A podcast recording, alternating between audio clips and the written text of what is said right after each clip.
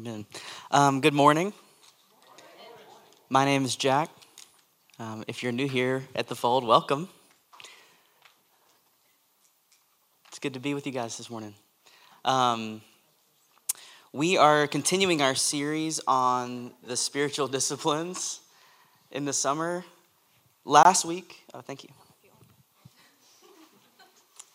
I just might use it then. Maybe I'll, I don't know, maybe I'll sit. We'll see what happens. Um, last week, CJ spoke on personal prayer. And this week, I get to kind of continue the prayer topic, talking about corporate prayer. Um, I felt like last I did I wasn't here last week, but I did go back and listen to a sermon via our podcast because every real church has a podcast, right? Um, guess that's the world we live in, but I guess every every person has a podcast these days. Isn't that right, Ryan? Ryan's got a podcast. Um, anyway, uh, yeah.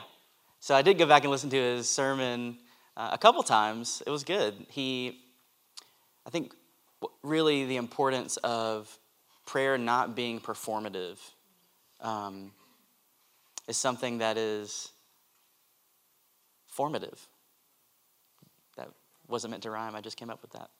But um, yeah, I think that same idea carries over into corporate prayer in a big way because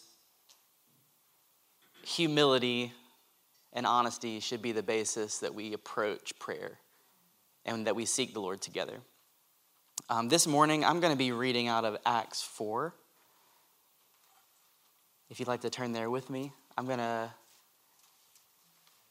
read the scripture and then we'll kind of talk about corporate prayer for a little bit.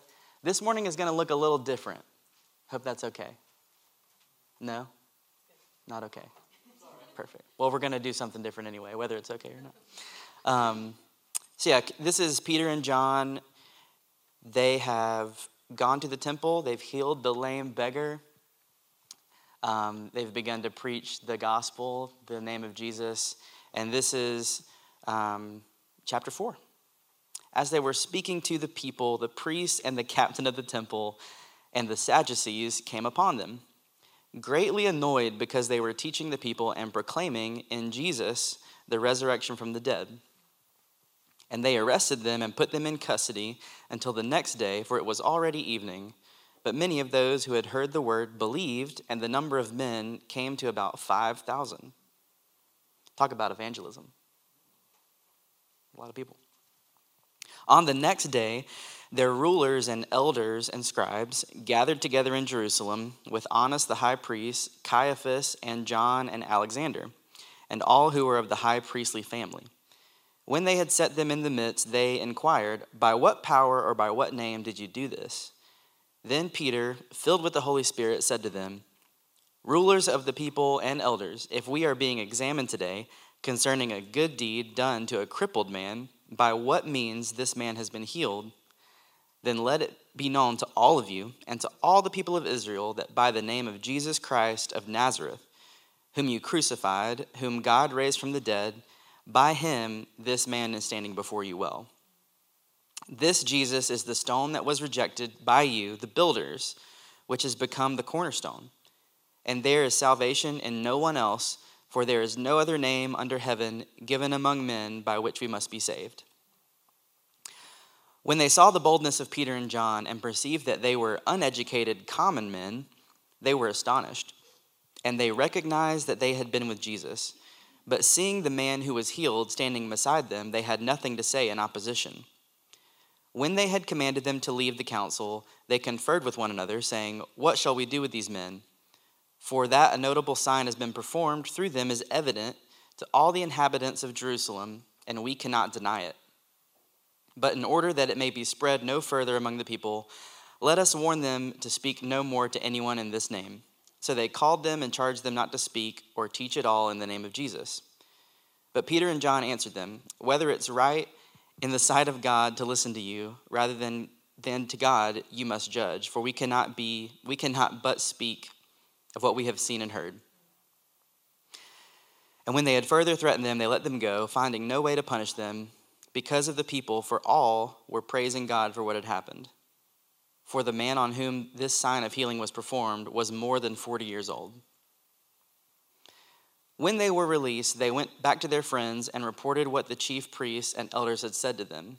And when they heard it, they lifted their voices together in prayer to God and said, Sovereign Lord, who made the heaven and the earth and the sea and everything in them, who through the mouth of our father David, your servant, said by the Holy Spirit, then they quote, this is from Psalm 2. Why did the, Gentile rage, the Gentiles rage and the peoples plot in vain? The kings of the earth set themselves, and the rulers were gathered together against the Lord and against his anointed. For truly in this city there were gathered together against your holy servant Jesus, whom you anointed, both Herod and Pontius Pilate, along with the Gentiles and the peoples of Israel, to do whatever your hand and your plan had predestined to take place. And now, Lord, look upon their threats and grant to your servants to continue to speak your word with all boldness, while you stretch out your hand to heal, and signs and wonders are performed through the name of your holy servant Jesus. When they had prayed, the place which they were gathered together was shaken, and they were all filled with the Holy Spirit and continued to speak the word of God with boldness. And the full number of those who believed were of one heart and soul, and no one said that any of the things that belonged to him was his own, but they had everything in common. And with great power, the apostles were giving their testimony to the resurrection of the Lord Jesus, and great grace was upon them all. There was not a needy person among them, for as many as were owners of lands or houses sold them and brought the proceeds of what was sold and laid it at the apostles' feet, and it was distributed to each as any had need. Let's pray. Jesus, we thank you for this morning, for letting us gather together today um, to discuss your word and the spiritual disciplines. Lord, I pray that you continue to use this to form us to be more like you. Amen.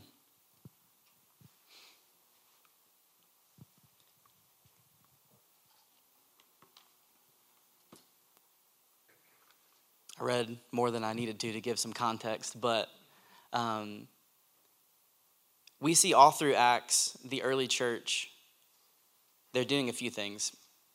They are, they're obviously gathering together to hear teaching from the apostles. They're eating together. They're like sharing in fellowship, and they're praying. Um,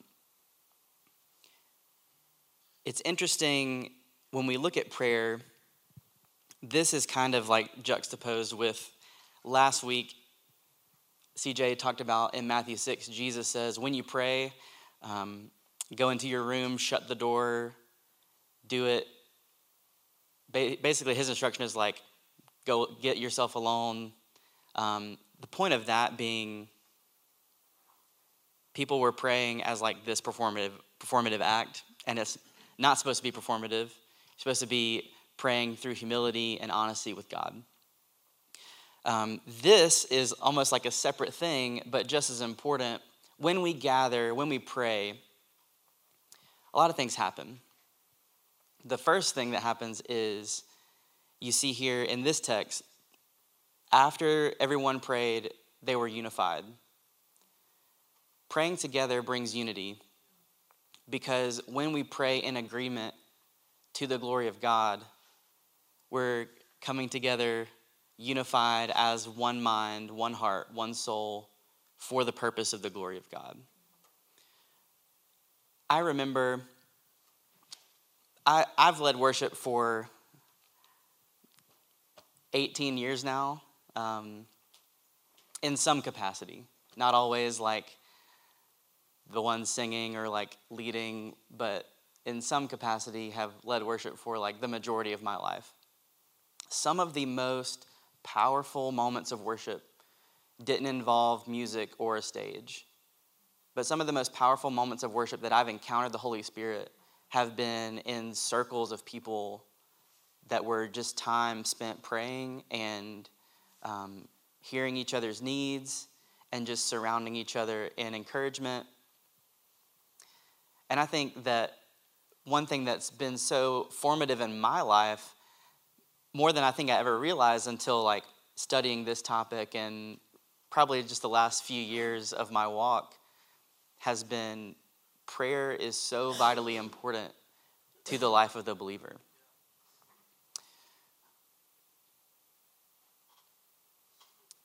I remember when the church, the church that I grew up in, we would always have Wednesday night prayer meeting. Um, it's just kind of what we did. I, you know, you came to came to church on Sunday mornings and went to Sunday school, and Wednesday night was prayer meeting.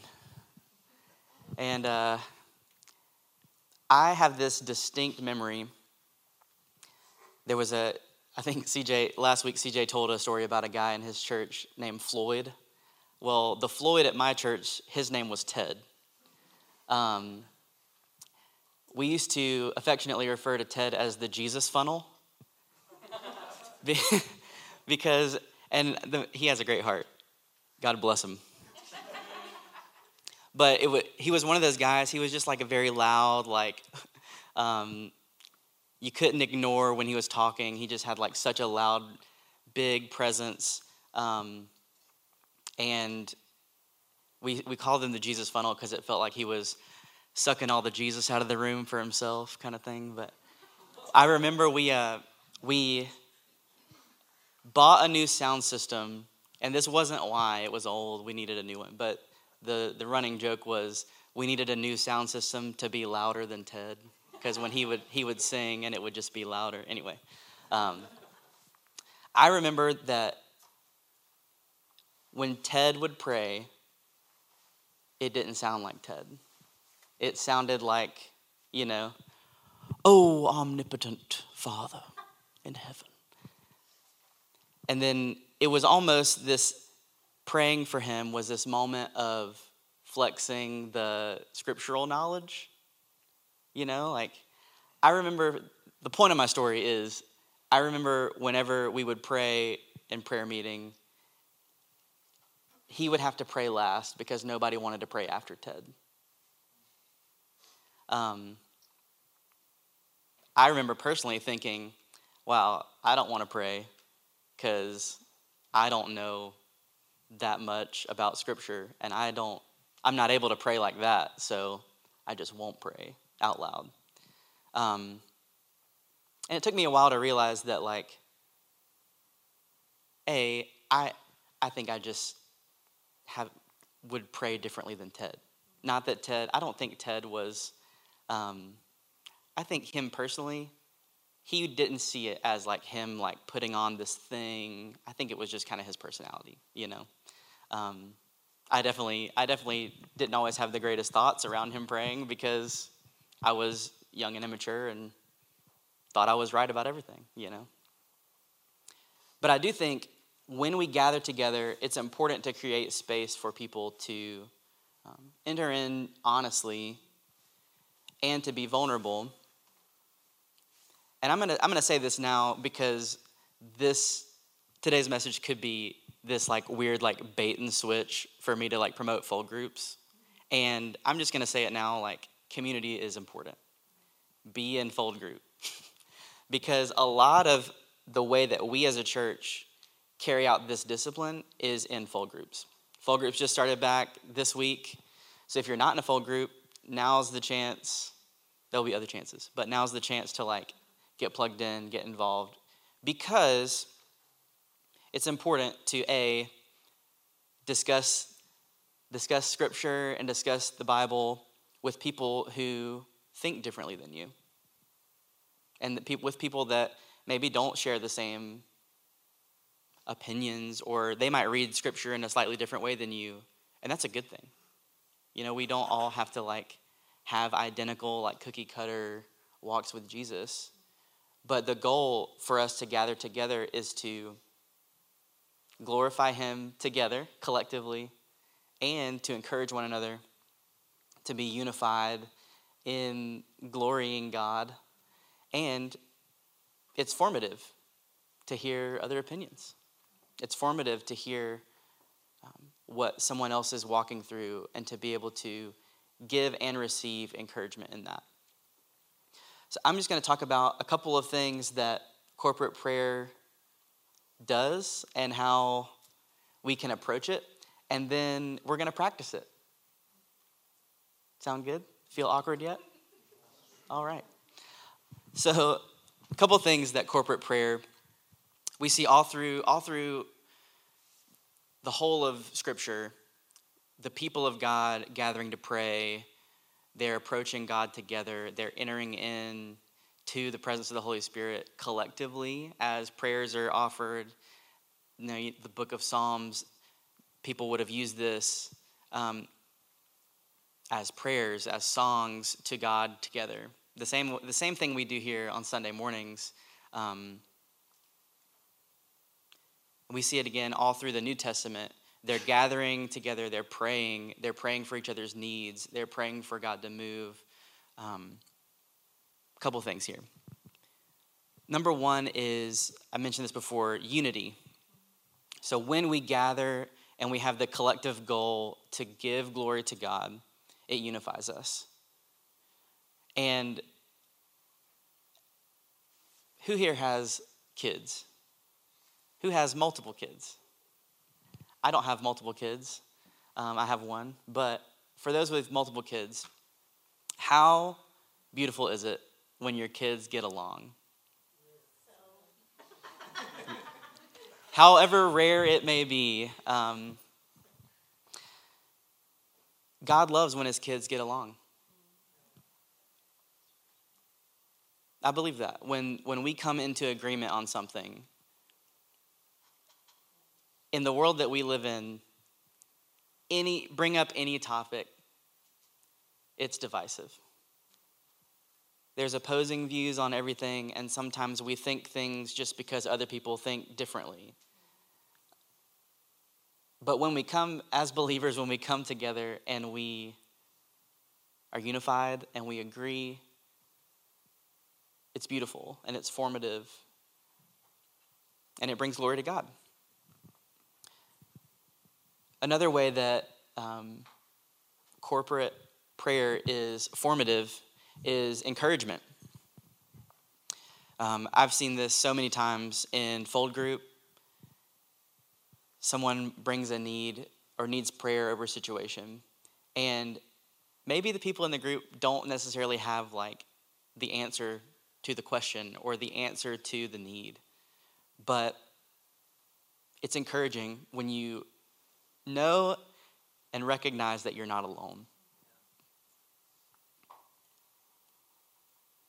The things we walk through in life, and every, everyone in here, even the group this size, everyone has a different experience. And it's so easy to slip into the thinking that I'm alone. But if we're in community, if you allow yourself to be vulnerable with other people around you and to receive encouragement, it's a good reminder that we're not alone.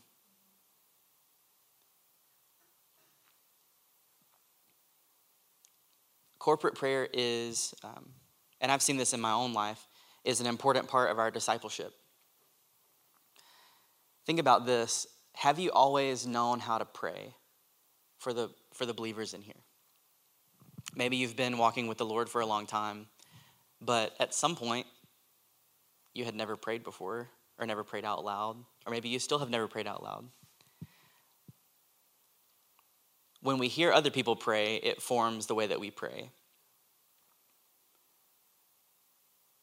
when we see other believers, other mature believers who are farther in their walk with Jesus, when we see them pray in a collective setting, it forms the way that we pray. This is why it's more important for all of us collectively to approach corporate prayer with humility, with honesty, because someone that hears us pray, they're learning from us.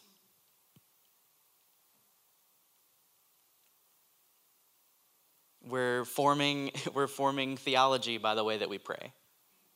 We're forming truth like the way that we see the Lord through the way we hear other people pray. It's formative. This is a key part of discipleship. The way that we pray for other people is going to inform them of how we see God. It's going to inform them of our belief. So it's formative in our discipleship. Corporate prayer can also facilitate confession and repentance. Because when, we, when we're vulnerable, when we're vulnerable with needs or with struggles or with things that we're walking through in our life, that vulnerability can lead to transformation because we open the door for someone to be able to give encouragement, to point us to Scripture, to point us to truth about the Lord, about the situation we're walking through.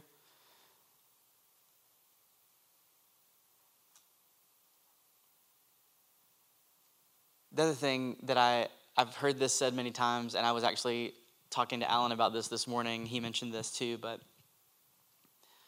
throughout church history, every great move of God was birthed out of prayer not by some amazing sermon or the best band and the, the biggest pyrotechnics. It, it wasn't that. It was the people of God being unified in prayer, seeking the will of the Lord together. So this morning, this is simply how we're gonna kind of gonna do this. You might feel awkward the social anxiety is like rising. Um, but it's okay because if we all approach this with humility and honesty, then we can allow it to be beautiful and formative. So here's what I want us to do. We're go- I, want I want everybody to kind of get in groups, um, maybe with the people sitting around you or I mean, this kind of whole side could be a group, I guess, but um, everybody sits closest to the door. We can leave really fast. But I just want to take the next five to 10 minutes and get in groups. If you don't know who to get with, somebody you know or somebody that looks friendly is fine. Um, first thing I want is for the first few minutes, if anyone has any prayer requests, if there's anything going on with you personally and you would be willing to share that with your group, then we can pray over those things specifically. Second thing would be pray for our church. Spend a few minutes praying for our church, for the Lord to continue to work in us as a community and through us. And then thirdly, pray for the world that we live in. For whether it be the city we live in, the country, or the world as a whole. Pray for the world that we live in and experience every day. So, those three things. And then I think all of us, I'll participate. Everybody will participate. Even the guys in the back of the room can join a group. Yes. Um, yeah. Ready, set, go. If you don't feel like, if you don't, if this is like super uncomfortable, you don't have, like, I'm not saying like everybody has to pray. I'm just saying it is formative, it is good, it is a good thing. Um, yeah. Ready, set, go.